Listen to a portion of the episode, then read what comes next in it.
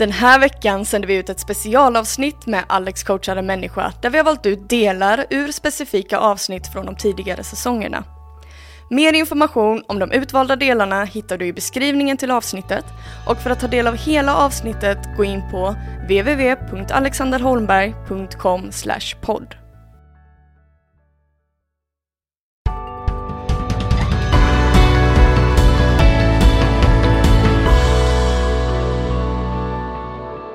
Jag har hört två olika saker. Mm. Det ena är att det är svårt att släppa taget om det som har varit. Mm. Uh, och det andra är att du längtar tillbaka till att bo hemma igen. Mm. Mm. Mm. Så vilken av dem ska vi jobba med, tycker du? Uh, helt tag släppa taget. Om jag, om jag uh, tänker på att bo hemma igen så är det inte vad jag vill egentligen. Jag tror det är just det här att hela paketet av att, att vara i ett sammanhang med familj och vänner som man kan luta sig mot varje, varje dag. Um, jag, är inte, jag tror inte jag är... Eller, vem är det? Vem är det byggd för att vara själv? Det vet jag inte. Uh, det är en sån stor omställning. Vem är byggd för att vara själv? Det var intressant. Ja. Vad menar du med den meningen? Att jag skulle säga att jag är inte byggd för att vara själv. Um, Så vad är du byggd för? uh, Jag behöver mycket folk omkring mig. Mm. Um, och jag kan inte tänka på bättre tider i mitt liv än i skolan, när man vet att man ska tillsammans med sitt gäng varje dag liksom ta sig igenom dagar, veckor, år. Mm. Uh, så tydligt, så uh, tydligt var ju de sammanhangen. Uh, det längtar jag också efter. För att, Ty- tydlighet? Ja, för att jag har varit nu i många år liksom jobbat själv. Och det är jag inte byggd för. Så, mm. Så vad är det du vill släppa taget om?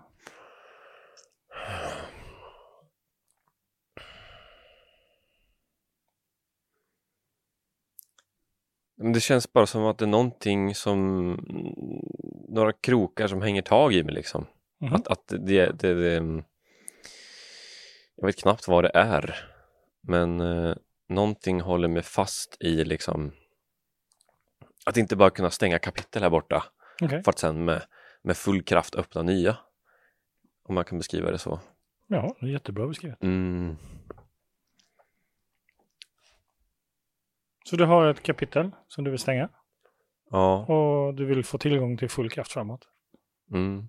Ja. Och det som hindrar dig, om jag förstår det rätt, är att du har svårt att släppa taget. Ja. Och eh, jag vet inte varför. Men det händer någonting i mig på en gång. Eller hur? Jag blir ganska känslosam. Oh.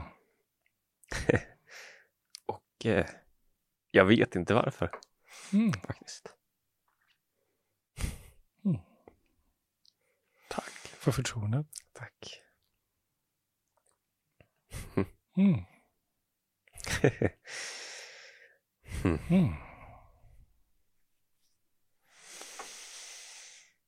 Mm.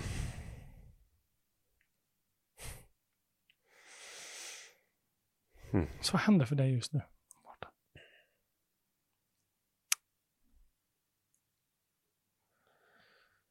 Uh. Helt ärligt så vet jag inte mm. vad det kommer ur. Uh. Det jag ser. Det är att det som händer, det är att det kommer tårar mm. i ögonen. Jag vet inte om det är ledsna tårar, lätta tårar eller glädjetårar. Eller berörda tårar, ingen aning. Mm. Jag också hörde det var att du började andas mycket djupare. Mm. Mm. Mm. Ja. Så vad upplever du själv händer för dig just nu? Mm.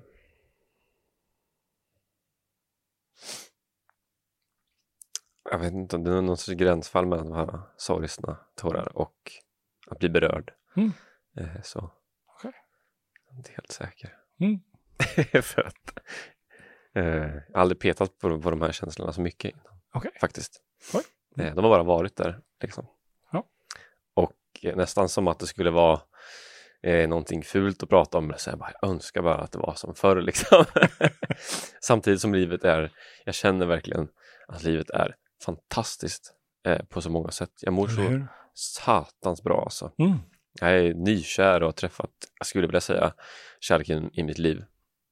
Eh, och jag mår så otroligt bra mm. eh, i det stora hela. Mm. Alltså fantastiskt. Eh, så att jag har väl kanske inte heller haft anledning till att djupdyka i det här. Eller sånt mm. där. Det är inget som har drivit mig till att djupdyka i det här, kan mm. jag tänka mig.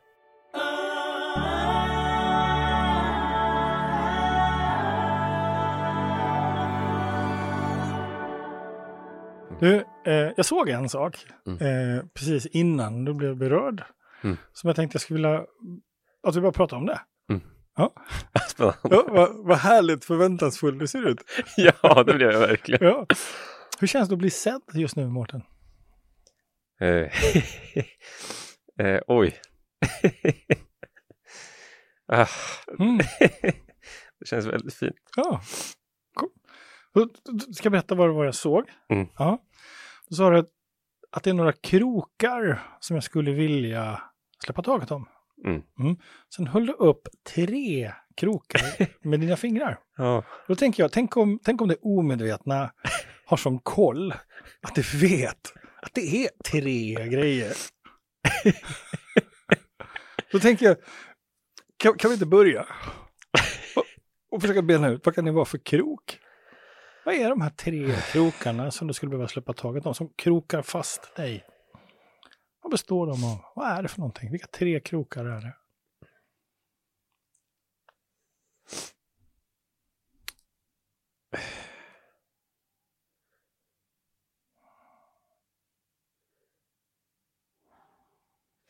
Alltså dels tror jag att det är en illusion om...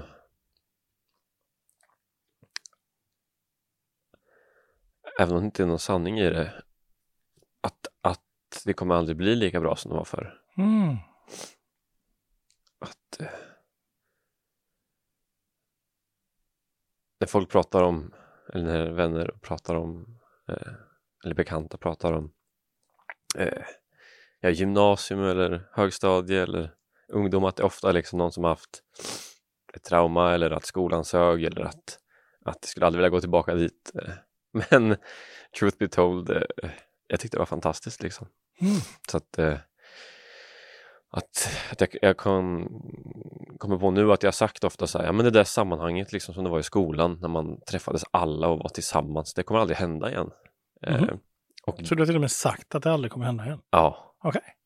Okay. Ja, det har jag. Ja. Eh, Vet du vem som lyssnar då? Nej. Du själv? Ja, ja just det. Ja, just det. ja. Um. Mm. Så det var en krok. Mm. Det kommer aldrig bli som förr igen. Mm. Mm. Cool. Krok nummer två.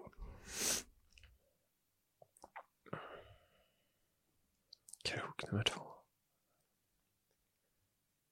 Eh. Krok nummer två.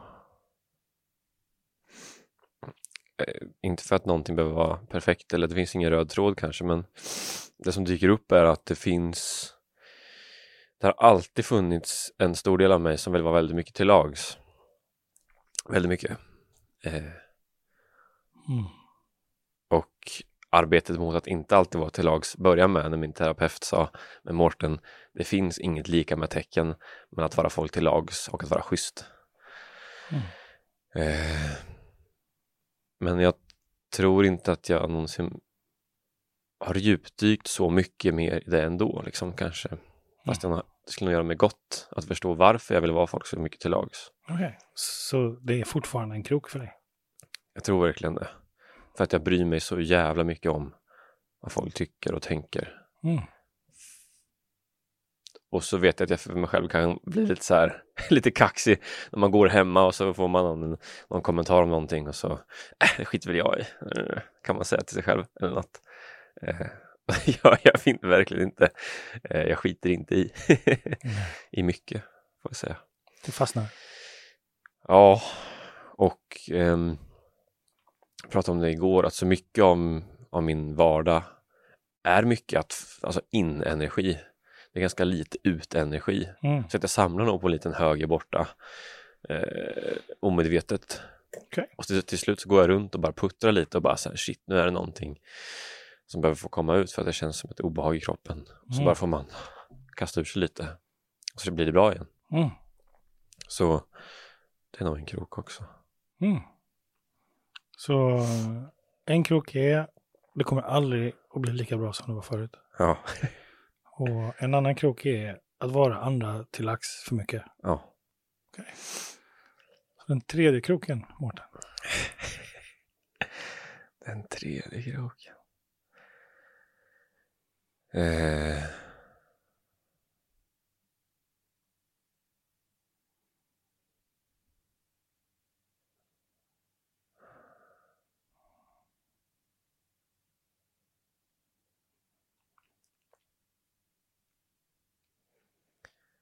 Jag tror den hör ihop med den första. Alltså just det här. Eh. Ja, jag tycker det är lite läskigt att prata om. För två år sedan, tjugoarton. Nej, förra året för fan, tjugonitton. Så var det första gången på sommaren. Eh, på den sommaren som jag för första gången visst fick eh, insikten om. Ja, just det. Alltså man verkligen känner i magen, just det, jag kommer ju dö då. Eh, mina... Det säger kanske mycket om, jag vet inte, jag tyckte det var konstigt själv att så här, var tjugotre år gammal och komma på det då. Att så här, det här borde jag komma på för länge sedan. eh, okay. Och man bara prata om det så här. Att, att någon kompis eller... Eh, eh, min dåvarande flickan var så här bara, ja, ja, men det har jag tänkt på sen jag var elva, liksom. Eller det har jag tänkt på sen jag var fjorton. Och för mig var det så här, fan, jag har inte tänkt på det. Mm. Återigen, jag har haft det så jävla bra så jag har inte haft tid att tänka på det. Nästan. Mm. Um, det där skrattet. Vad var det för skratt? Jag, jag tycker att det nästan, att det nästan är äh,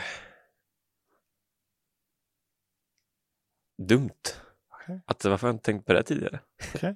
Så du skrattar åt dig själv? Antingen det eller för att det känns jobbigt att prata om. Ja. Kanske. Ja, typ en sån här Chandler i Vänner.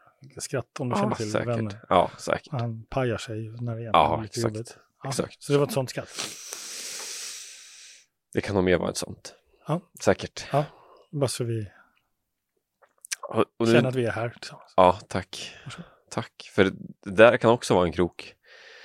Nästan. Jag har varit väldigt... Eh... Jag tror den hänger ihop med vad till lags, ja. Ja, verkligen. Verkligen. Jag vill fortsätta prata om den tredje kroken. Den tredje kroken, tillbaka till den. Jo, um, alltså just det att saker är förgängliga. Liksom, det kommer inte... Mm. Det kommer liksom inte vara så här jämnt. Mm. eh. Vad händer för dig när du tänker på det här?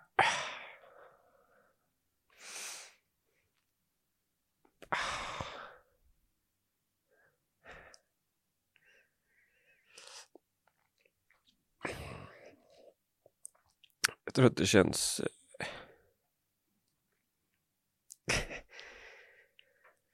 lite läskigt och jobbigt för att det är lite nytt, typ. Okej. Okay. Mm. Typ så. Mm. Vad fin du är, Mårten. Wow. Vilken snubbe. Oh. En sak är ju att tänka att man kommer dö. En annan är att förstå att man kommer dö. Just det. Att vara tjugotre år gammal och komma till insikt om livets förgänglighet. Det är ingen liten insikt. Nej. Och så sitta med den där och bara... och morsan kommer ju där. Och fars. Alltså ja. Där, det spinner iväg liksom. Ja. Ja, det var en jobbig sommar. Ja, och några, jobb, några jobbiga veckor. Ja, vad ska vi döpa den tredje kroken till, Mårten? Och så döpa kroken? Ja, tredje kroken. Insiktskroken. Insiktskroken. Oj, oj, oj. Ja, insiktskroken. Cool. Det var en annan typ av skratt. Var det det? Ja, verkligen. Det är så jävla skönt. Eller hur? Ja, ja fantastiskt. Ja. Förlåt. Ja, tänk, tänk att det finns en del, en del som kan associera till att det är oprofessionellt. Att man som coach är med och liksom faktiskt har känslor tillsammans med klient. Men det är, Just det. Är, tror jag är en liksom, förutsättning. Liksom, ja. Att jag... Och jag är så tacksam att jag får vara med dig just nu, Mårten, i det här, liksom, i din förra sommar. När du höll på att insiktskroka dig. Och idag sitta och asgarva. Underbart. Jag svettas. Ja, ja jag med. Ja, det är bra. Mm. Tack. Mm. Mm. Det var skönt att få skratta lite. Mm. Mm. Det är livet du både och. Ja. Båda delar. Märkte att skattet tog slut. Skattet har sin tid också. Mm. Så även tårar. Mm. Just det. En del av livet. Ja. Mm. En, en annan insikt som jag har fått som jag bara delar nu när vi behöver mellanprata lite tror jag. Mm. Uh, det är för att någonting ska kunna börja så måste något annat upphöra. Ja. Oh. Verkligen. Och vad var det du sa nu då? Stänga ett kapitel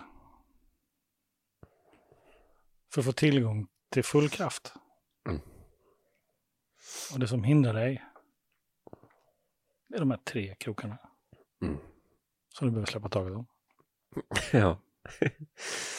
Mm. Mm. Cool. Då tänker jag vi ska göra en liten övning. All right. All right. Det var din högra hand som du höll upp när du krokade fast dig i din historia. Mm. Har du lust att visa? Upp? Jag vet, något sånt där ja, kanske. Exakt så. Så då tänker jag så här, nu skulle jag vilja eh, och jag skulle vilja att du liksom spänner tummen, pekfingret och långfingret. Så. Och så är vi med om det här då tre krokar. Mm. Ja. Och så nu, nu kommer jag repetera din första krok. Och tänk att då, då ska du trycka ner tummen så här. Så, mm. när jag säger den. Mm. Och så gör det med tvåan och trean. Mm. Ja, så att du verkligen befäster dem. Okej, vi, vi börjar från början. Och så håller du spänt hela tiden. Så. Det, det kommer aldrig att bli lika bra som förr.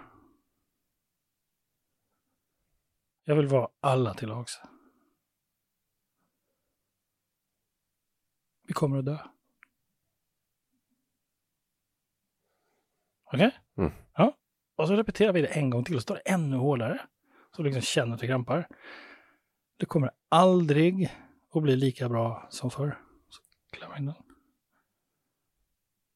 Vill vara alla till lags. Vi kommer att dö. Och så vill jag testa. Och så känner jag att du spänner i handen. Så vill jag att du bara slappnar av hela handen. Och släpper taget om det här. Mm. Och så vill jag att du beskriver vad som händer just nu för dig. som att... som att... Som att de eh, liksom trycks ut av sig själva. De här krokarna. Okej. Okay. Eh, så när man har stått i en dörrpost och tryckt ut armarna så här. Ja. Mot, mot dörrposten. Ja. Och sen ställ, ta ett kliv fram så går armarna upp av sig själva. Ja, just det. Nästan exakt samma känsla ja. I fingrarna. Ja. Så vad behövde du göra för att släppa taget nu? Att trycka i dem lite hårdare. Ja, och sen för att släppa taget när de var så här krampaktigt. Så vad behövde du göra för att släppa taget? Vad behövde du göra? Ja, hur gjorde du för att släppa taget nu? Räta ut krokarna. Ja, hur kom du underfund med det? Du hjälpte mig. Ja, men vad var det du gjorde? Hur gjorde du det här? Ja, hur gick du tillväga? Öppna handen. Okej, okay. Så du öppnar handen. Och, och för att öppna handen, vad, vad behöver jag då? Eh, släppa taget om krokarna. Ja, alltså, men om vi liksom ännu mer så här, detaljlarvspecifikt ska vi ha. Mm. Ja. För jag, jag, jag guidar ju dig alldeles nyss och sa ja. Hur du skulle göra. Men någonstans så sa ju du okej okay till dig själv att göra det här. Då är jag nyfiken på vad hände. Alltså i samma sekund som du någonstans, okej, okay, nu kör vi. Att eh, lite djupdyka, jag vill förstå vad de är för någonting. Okej, okay. Så du skulle vilja djupdyka de här tre? Ja.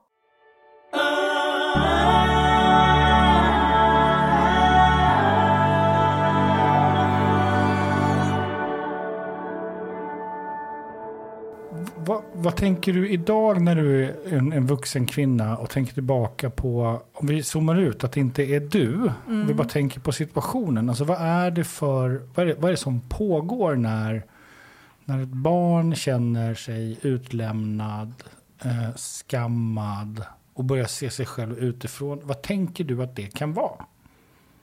Det här, och, och, så, och, och så ser den personen sig själv framifrån eller bakifrån. Vad är det som pågår?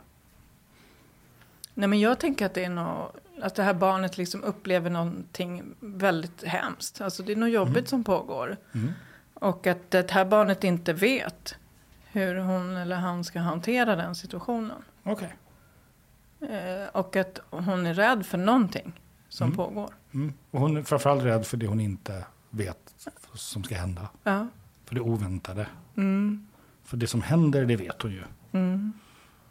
Men det som inte händer vet hon inte. Eftersom, jag, om jag förstår rätt, så kom de här oväntat. Ja, de här det kom utväntat. oväntat. Ja, just det. Väldigt oväntat. Liksom. Det var från ingenstans kunde de komma. Mm. Mm. Mm. Mm.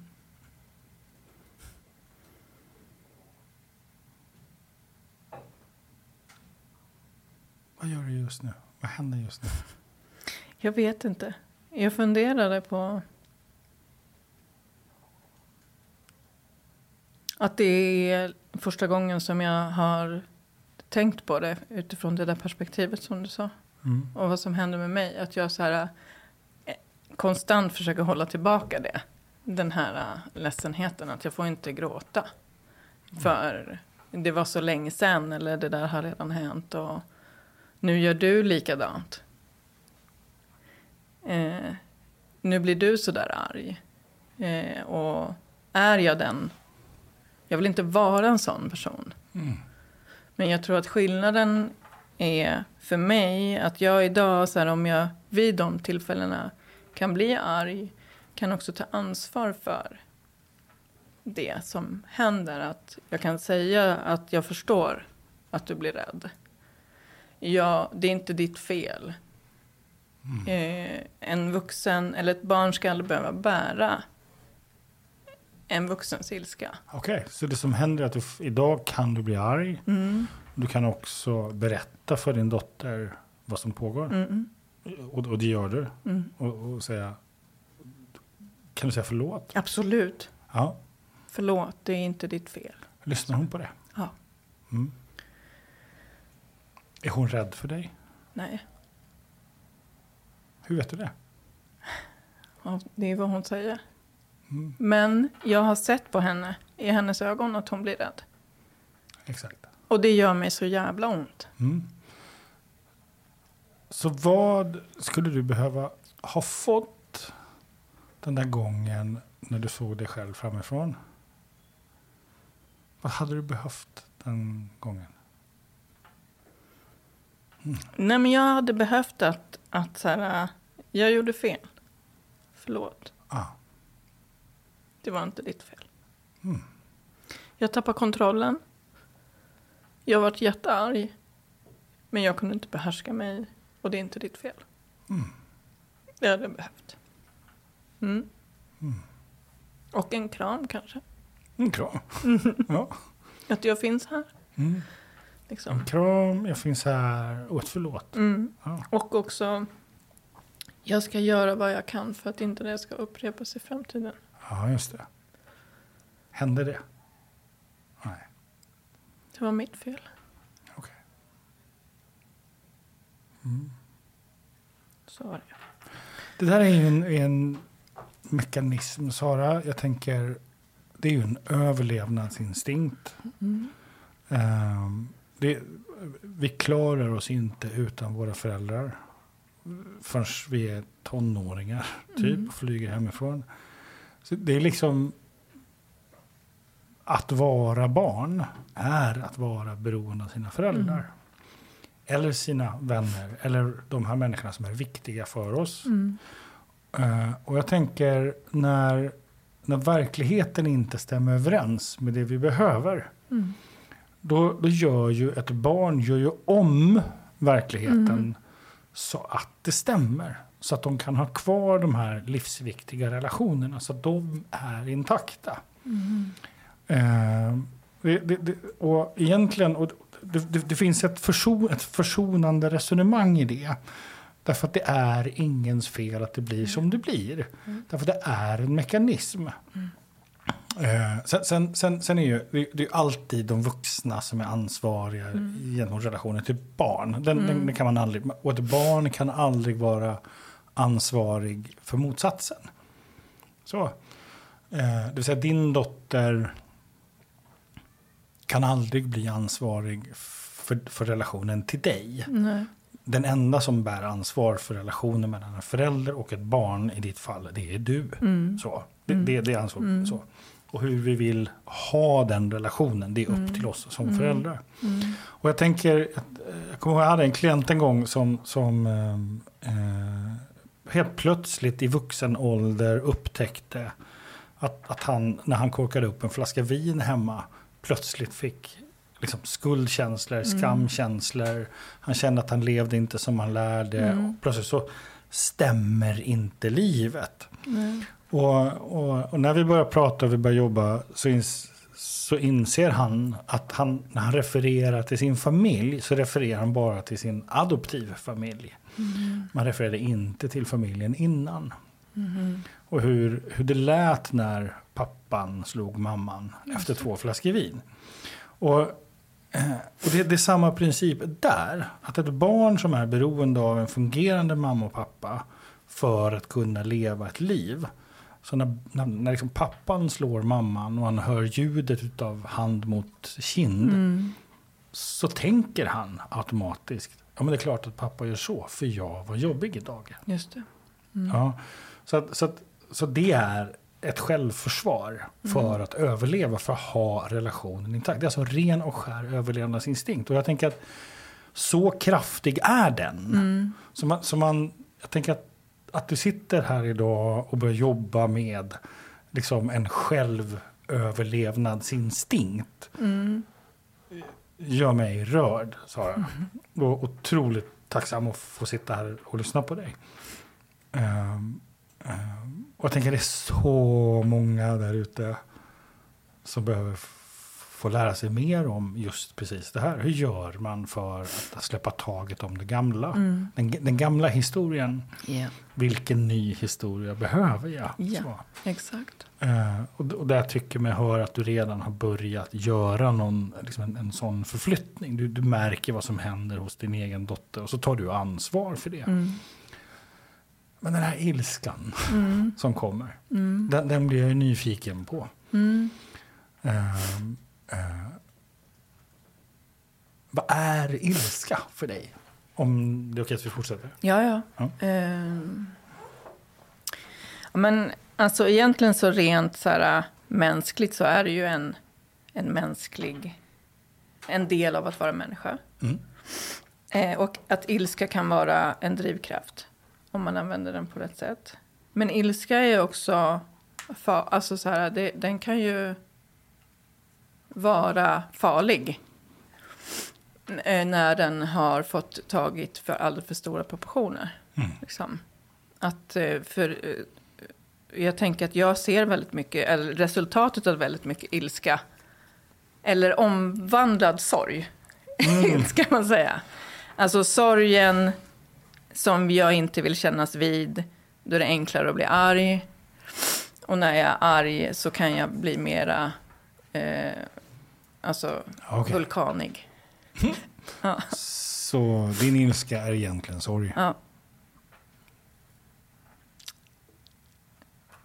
Ja. Mm. Och det där har ju jag förstått. I, ibland kommer jag ihåg det. Mm. Att du kanske inte är arg, utan du kanske är ledsen. Mm. Och då blir jag nyfiken på Över vad då? Och nu kom det upp så här, att, över att vara fel. Alltså så här, att jag... Så hårt sitter du. Ja. Ja. Och det, det är ju inte sant. Mm. Eller? Ja, det är inte sant. Nej, vad bra. Nej. Ja, så sorg... Vad, vad kan det vara för sorg? Om vi, är, vux, om vi liksom mm. är vuxna i det, vad kan det vara för sorg som lilla Sara känner?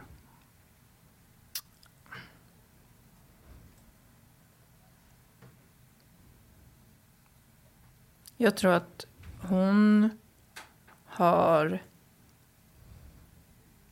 en sorg över att ha behövt vara så, så himla stor hela tiden. Mm. Vad hade hon behövt? Men jag, jag tror att hon hade behövt eh, få vara liten. När hon var liten. Jag mm. tror att hon hade behövt få slippa allt ans- det ansvaret. Mm. Av att vara stor fast jag var liten. Mm. Eh, och att få veta att så här, du duger som du är. Det är okej. Okay. Mm. Du är värdefull. Mm. Jag finns här. Du duger som du är. Mm. Du är värdefull. Mm. Jag finns här. Mm. Mm. Så det hade hon behövt höra. Mm. Mm. Så kanske är det en... Så här, och det känns ju så här patetiskt liksom. Att, eller inte patetiskt, men så här att... Vara kvar där, fast jag vet att det är lilla Sara, alltså lilla Sara över, sorgen över en förlorad barndom eller sorgen över en av att jag hade behövt kanske någonting annat där. Mm. Men, det, det är en saknad. Ja, jag tror det. Ja, ja. Mm. Det, det är en saknad av någonting. Någonting som borde ha funnits där var inte där. Nej. Nej, okay. Och då känner jag så här, Sara, när du vet allt det här som du nu har lärt dig. Vem låter du som nu? Jag vet inte. Jag tror att det är någon. Vem är det du låter som? Vem var det som kunde låta så ibland? Mm. Ja, det var ju... Någon. Någon. Mm. Eller hur? Mm. Mm. Du får komma ihåg det. Ja. Ja. Är det konstigt? Tror du att du började låta så? Nej. Nej. Nej. Nej. Därför att det finns en så stark koppling mm. till, den, till mm. de händelserna. Mm. Och sen så kommer orden. Mm. Det, är som en, det är som att man har spelat in en film, mm. eller hur? Som man mm. repeterar och så gör man den sannare för varje gång det mm. händer. Och till slut så kommer man till en punkt i livet där man inser att vi behöver inte rädda oss längre. Nej. Vi har överlevt. Men exakt. Du klarade det. Mm. För du klarade då av att säga förlåt till din egen dotter. Mm. Det du själv inte fick. Men, och då blev jag så här, men när du vet allt det här, varför kan du inte bara säga, men släpp det? Ja. Släpp det då. Är det släppa man gör? Nej, men gen, alltså du, du, har du inte jobbat tillräckligt länge nu så här? Det är inte det typiskt dig liksom, att mm. hålla på och älta här. Håll inte på. Släpp det, gå vidare. Alltså jag får inte... Det är som att jag liksom har de här reglerna. Så det är så typiskt dig. Nu när du kan allt det här, då ska du fan kunna uppföra det också. Mm-hmm. Nu när du vet allt det här, då ska du ju föregå med gott exempel. Du ska ju kunna uppföra dig. Vem ser den sanningen? Att du ska föregå med gott exempel. Var kommer det ifrån? Ja, den är nog... Den kommer ju inte från dig i alla fall. Nej. Och vet du vad? Om vi har en historia mm. som vi återupprepar och gör verklig för oss och vill ta bort den mm. då tror inte jag att man kan ta bort den för den har blivit sann. Mm. Mm. Men om man ska börja göra någonting annat mm. än det man är van vid att göra ja. Vet du vad jag tror att man behöver göra då? Träna? Nej, man behöver skriva en ny historia. Ja. En annan historia mm. som är en ny sanning. Mm. Jag brukar prata om gamla historier, nya historier. Mm. Och, och det är ett perspektivskifte, tänker jag. Så antingen ska jag leva ett liv där jag tror att jag är min historia. Just det. Eller vill jag skriva min framtid? Ja. Och, och jag, skri, jag säger skriva därför det är precis det jag tror man ska göra. Mm. Jag tror man behöver sätta sig med papper och penna, pensel, måladuk, sångtexter, mm. eh, vad det nu är. Mm.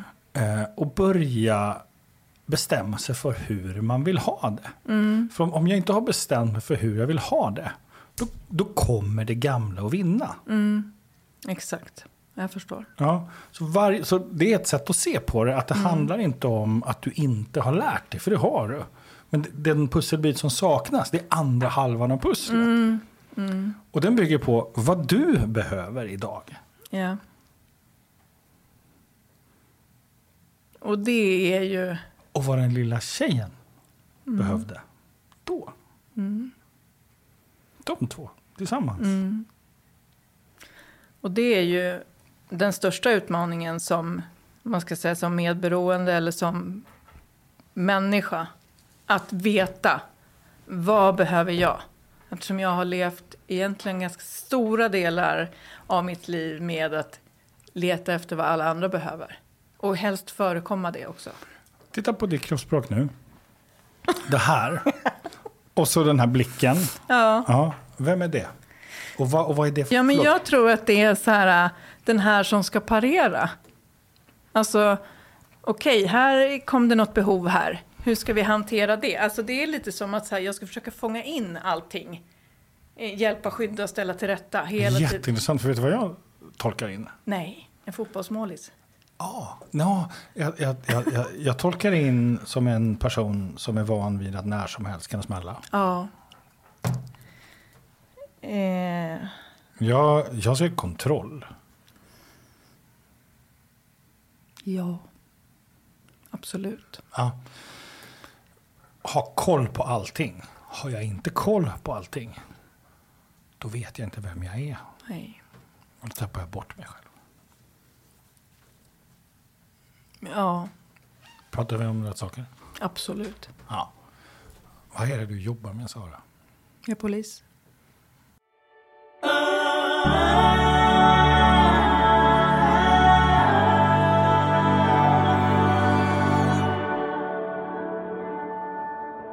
Eller det är så jag i alla fall har liksom, efter att ha pratat om det i min mansgrupp, så har vi kommit fram till att det är lite bekräftelsebehov, för att jag har en bild av vem jag behöver bli. Så om jag inte om jag inte hela tiden är på väg mot den personen, så um, så är jag rädd för att vara otillräcklig. Mm.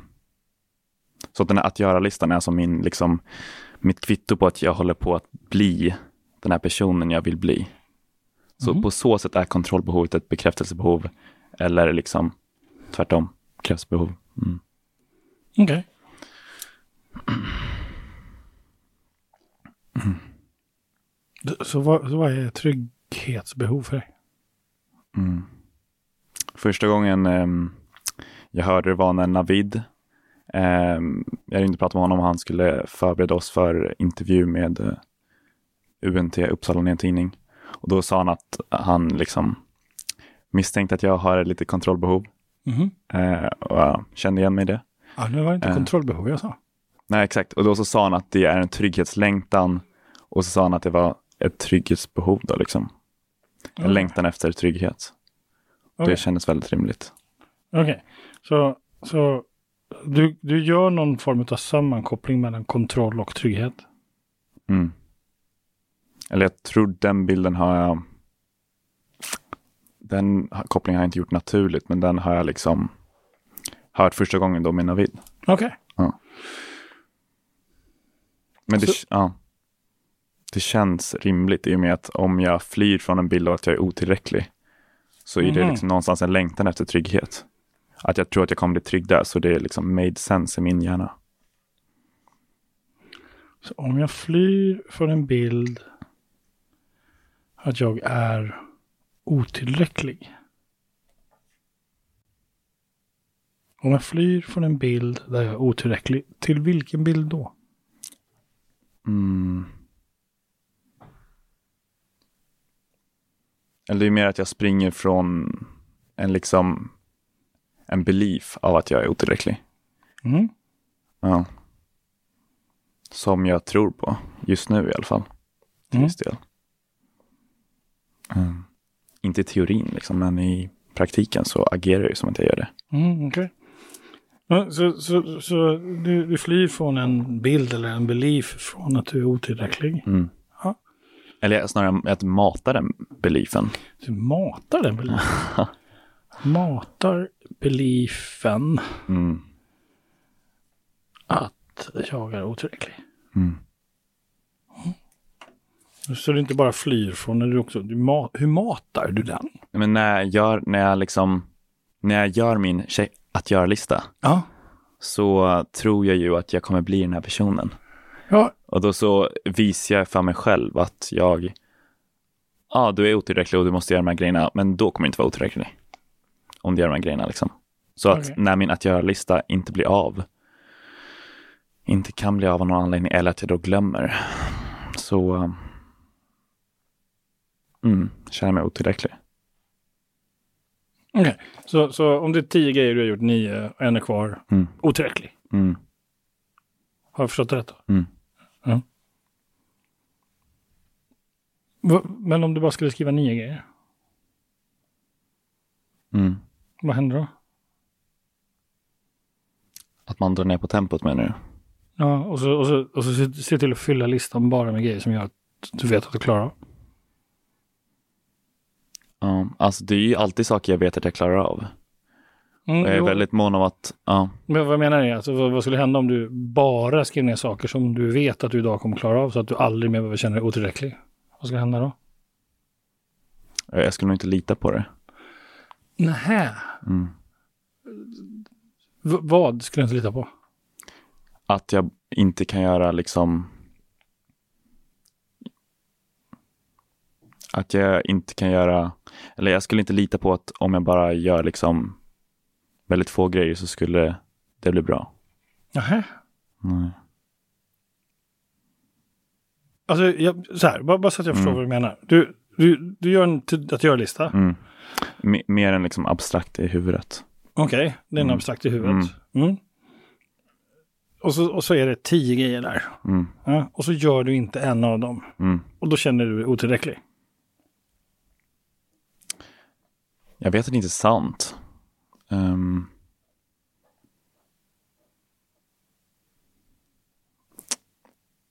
Mm, jag vet, jag vet ju att det inte är sant. Så det är inte så att det kommer upp, ja, ah, det är otillräckligt. Det är så här bara, fan det känns inte bra.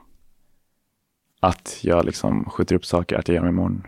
Hur hänger det här ihop med kontrollbehov, menar du? Den här att göra-listan? Mm.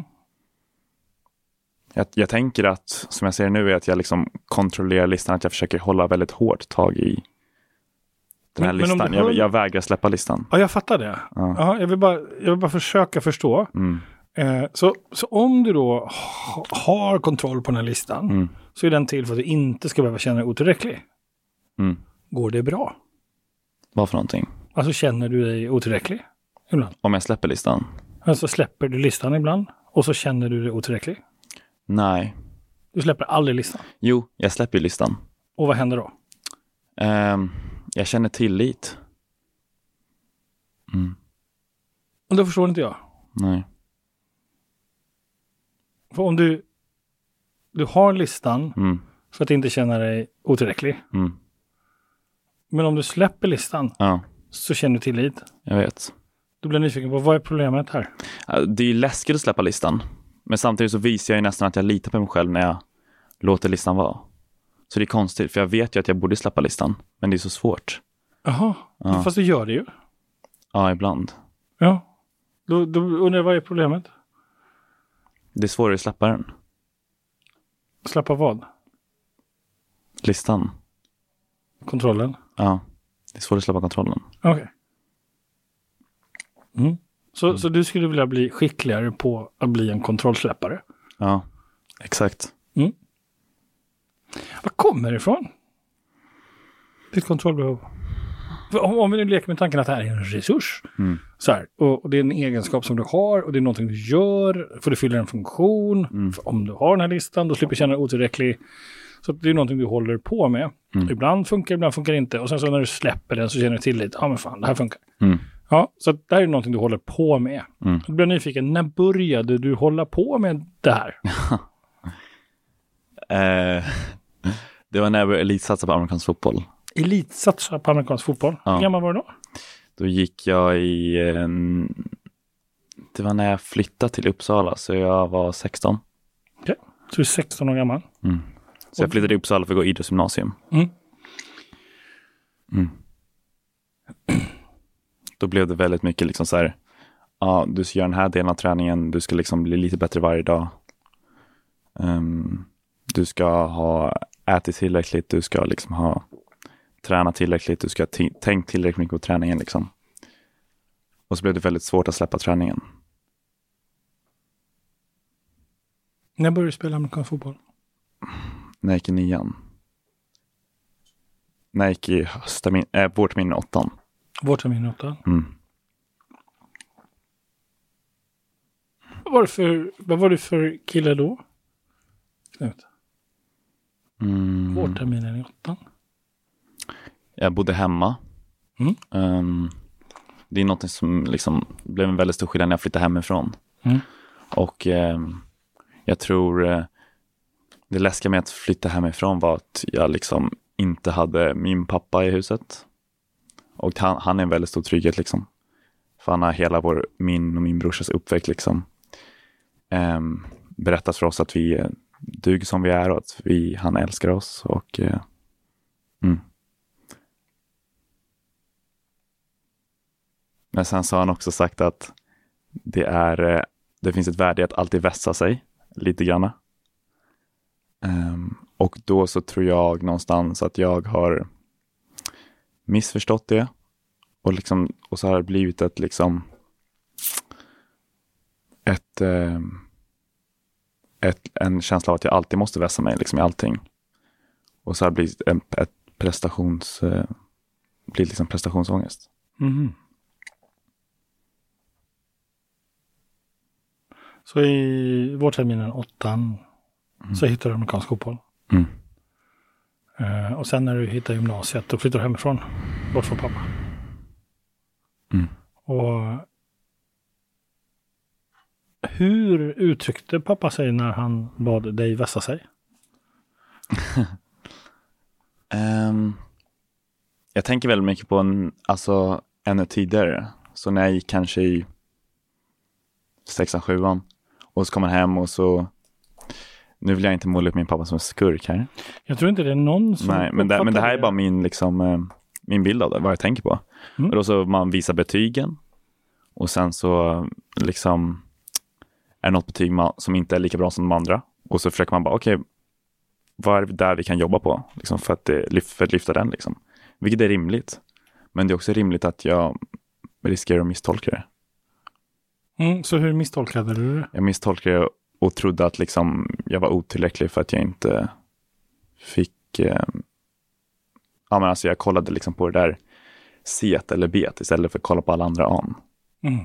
Ja, det blev väldigt fokus på vad man kunde förbättra istället för att... Och väldigt lite... F- alltså, mitt egna fokus blev väldigt mycket på vad jag kunde förbättra. Och väldigt lite på vad jag verkligen liksom hade åstadkommit. Mm. Mm. Så om du har en match idag i fotboll, mm. hur resonerar du kring ifall ni vinner? Hur tänker du då? Jag har ju slutat. Jag slutade mm. i höstas. Mm. Men eh, ja, just nu känner jag, alltså då känner jag mig ganska liksom, vilket var liksom höstterminen i trean då. Då känner jag mig ganska bekväm med att jag gör bara vad jag kan till min bästa förmåga. Okej, okay. Så om ni vann, mm. vad hade du för känsla då? Jag var, ganska, jag var nästan bara fokuserad på min egen insats. Liksom. Och om jag kände att jag hade gjort bra ifrån mig. Mm. Um, så när ni hade vunnit, ja. Vad hade du för känsla då? Ja, det berodde på min insats. Mm. Så när ni hade vunnit, mm. vad kände du då? Glädje över lagets vinst. Okej, okay. mm. Och för din egen skull? Ja, till viss del. Till viss del? Ja, men det var en del som bara fokuserade på min egen insats. Mm. Om jag hade varit anonym den matchen och inte gjort någon touchdown, gjort såna här, gjort en catch liksom, um, så kunde jag vara missnöjd med det. Mm. Hur ofta var du missnöjd fast ni egentligen hade gjort bra ifrån det? Jag tänker som lag, när vi hade gjort bra ifrån som lag, men jag var missnöjd med min insats. Mm. Mm. Alltså det var kanske... Det hände inte ofta. Jag tränade ganska hårt, väldigt hårt, så det gick väldigt bra liksom. Mm. Um... Kunde du njuta av det? Att unna dig, shit, idag var jag riktigt bra. Ja, mm. Det kunde jag. Mm. Mm. Och när ni förlorade och du kände att du inte hade gjort vad du skulle? Mm, när vi förlorade och jag kände att jag hade gjort jättebra från mig, så kunde jag liksom självvis nog tänka så här, ah, fan, jag, alltså, så kunde jag gotta mig i det liksom. Mm. Mm. Så, så när du tävlade i amerikansk fotboll, mm. hade du någon lista då? Ja, alltså mentala listor då. Ja, på vilket sätt? Mm. Vad kunde du stå i en sån här mental lista? Alltså liksom vanor, mycket kopplat till vanor. Så liksom så här, um, har du gjort alla dina vanor? Liksom, har du tränat idag? Ätit tillräckligt? Um, liksom, men också vad, har du kommit på någonting nytt idag? På hur du ska bli bättre? Eller har du löst någon av dina tidigare problem så att du liksom är på väg att bli bättre? Mm. Så kunde de se ut. Mm. Har ni syskon? Mm. En storbrorsa. Mm. Men jag bott väldigt länge i en, i en familjekonstellation där, var, eh, där jag var yngsta barnet. Eh, och, eh, och då och var det på ett en, sätt familjekonstellationen så? Eh, det var... En, alltså jag var yngsta av fyra barn, och så var det en stora syra och två stycken jämngamla mittenbröder, sen så jag, och den bodde vi väldigt länge med. Hur, eh, hur länge då? Från, eh, från att jag var sju till att jag var kanske femton. Mm. Så från sju till femton så var du så var det fyra syskon. Ja. Mm. Och det var bonussyskon de andra liksom. Mm. Mm. Och innan dess då var du, då levde du med mamma och pappa, eller? Eh, ja, jag, pappa och brorsan. Mamma, eh, jag bodde inte jättemycket hos henne de sista två åren. Hade de skilt sig? Ja, de mm. skilde sig kanske när jag var typ två, tror jag. Okej. Okay. Bara från tidslinje, vad snackar du för år? Eh, nu?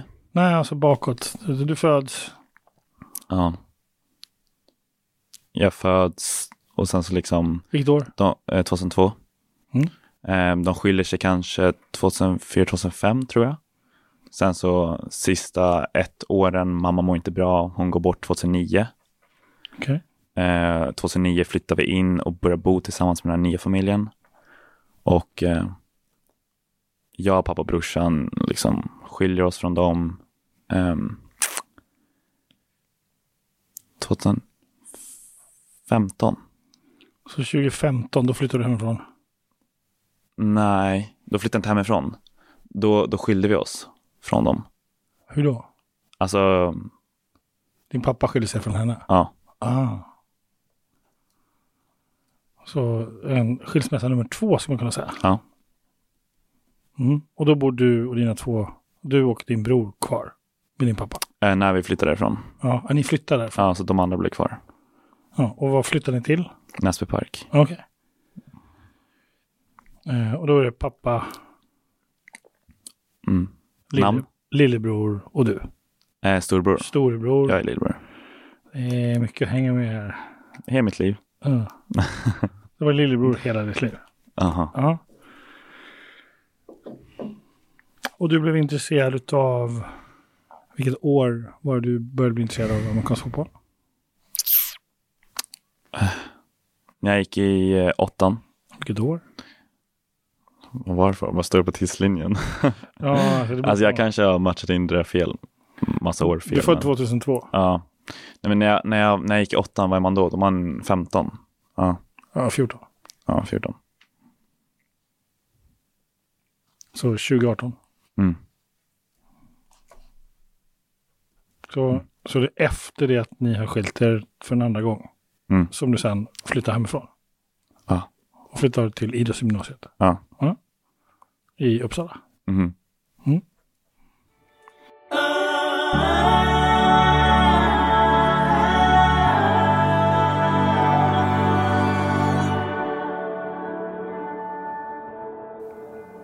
när du är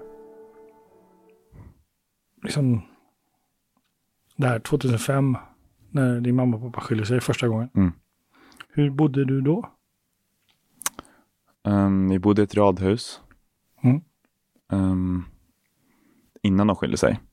Nej, alltså efter. Ja, efter, efter de skiljer sig. Ja, då bodde jag vi kvar där radhuset jag hade växt upp i. Mm. Sen så med mamma bodde vi, um, hon flyttade ut och så bodde vi i en liten lägenhet. Mm. Så, och hur ofta var det du bodde hos mamma? Uh, I början var det varannan vecka. Mm-hmm. Och sen? Um, sen så sista året blev hon sjuk. Eh, hjärnblödning och eh, då så blev det allt mindre och mindre och till slut var det liksom, och så var det en vårdnadstvist liksom, de, pappa och mamma liksom slogs om vårdnaden. Mm. eh, och sen så um, fick pappa den, tror jag, ja. och eh, eh, ja, och i slutet så var jag bara hos mamma typ en kväll i veckan. Okej. Okay. Mm. Och sen när hon är sju så går hon, när du är sju så går hon bort. Mm.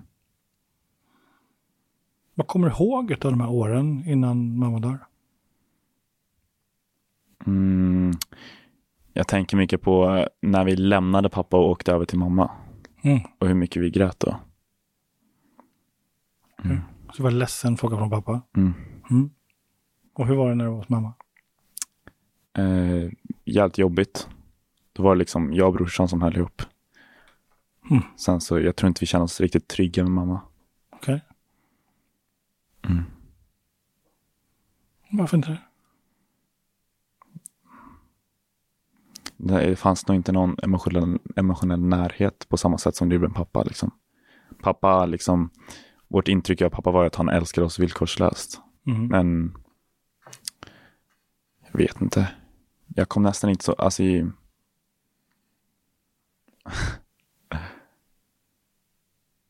nej, men jag, jag höll på att säga att det var liksom prestationsbaserat hos mamma och vilket skulle liksom kunna kopplas upp med mitt liksom prestationsångest där. Mm-hmm. um, och jag vet att hon var väldigt mycket så här um, prestationsmänniska själv liksom, la stor vikt vid resultat. um, ja Mm. När, när du tittar, jag blir bara lite nyfiken. Mm. Vad, är, vad är det du tittar på där? Jag vet inte, den där duken. Ja. Där den här duken fäster. Ja, och så började du tänka på vad då? Eh, åren med mamma. Ah. Ja. Okej, okay, så de är typ där. Ja. Ja, vad roligt. I hörnet. Slå upp i hörnet. Ja. Åren med mamma. Mm. Mm. Och jag tänker så här då. Eh, När var det bra med mamma? Hur hon mådde eller vår relation? Ja, du. Hur hade du det? Mm. Jag kommer inte ihåg så mycket.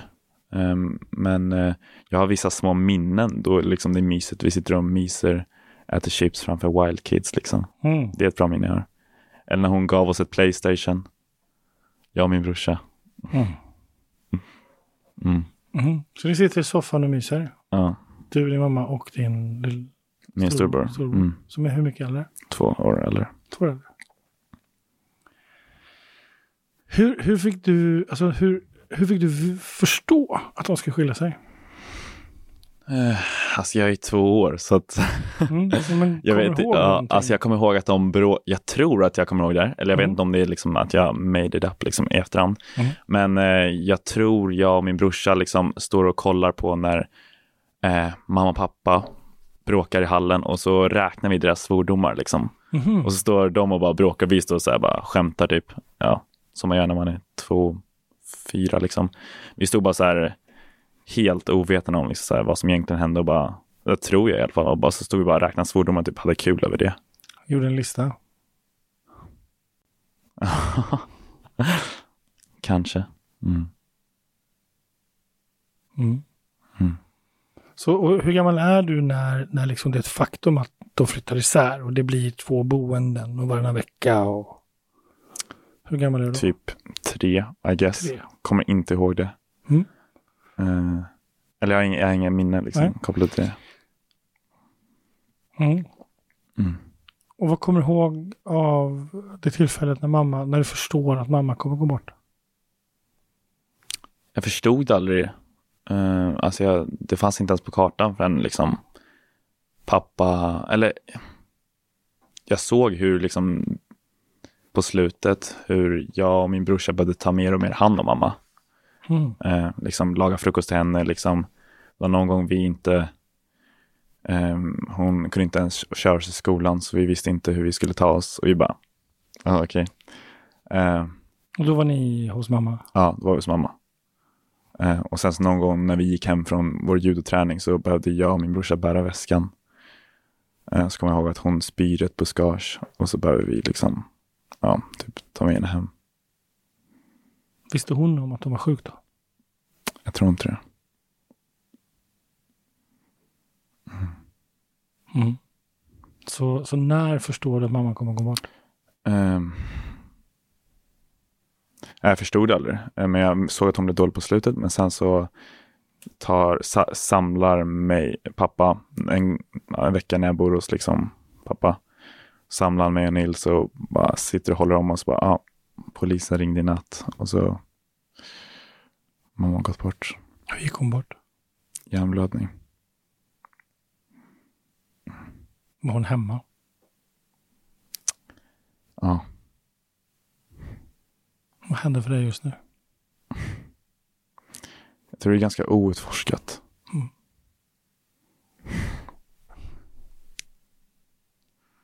Mm. Och jag har aldrig liksom vetat om jag blivit jättepåverkad av det eller om jag blivit inte påverkad av det alls. Och mm. det är så här. Jag, jag tänker att det är ditt liv. Ja.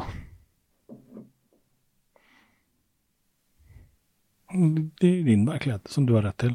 Mm.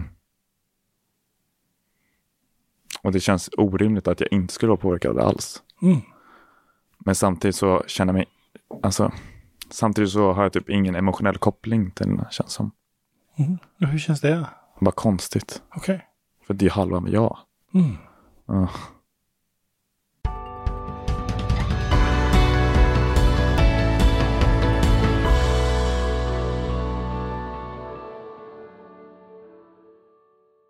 Vill du höra hela samtalet, gå in på alexanderholmberg punkt com slash podd och anmäl dig kostnadsfritt. Vill du gå i coaching hos Alexander så bokar du på alexanderholmberg punkt com slash coaching. Den här podden produceras av Knutfabriken, och vill du ha hjälp med att starta en podcast, hör av dig till knutfabriken punkt se och skicka en förfrågan.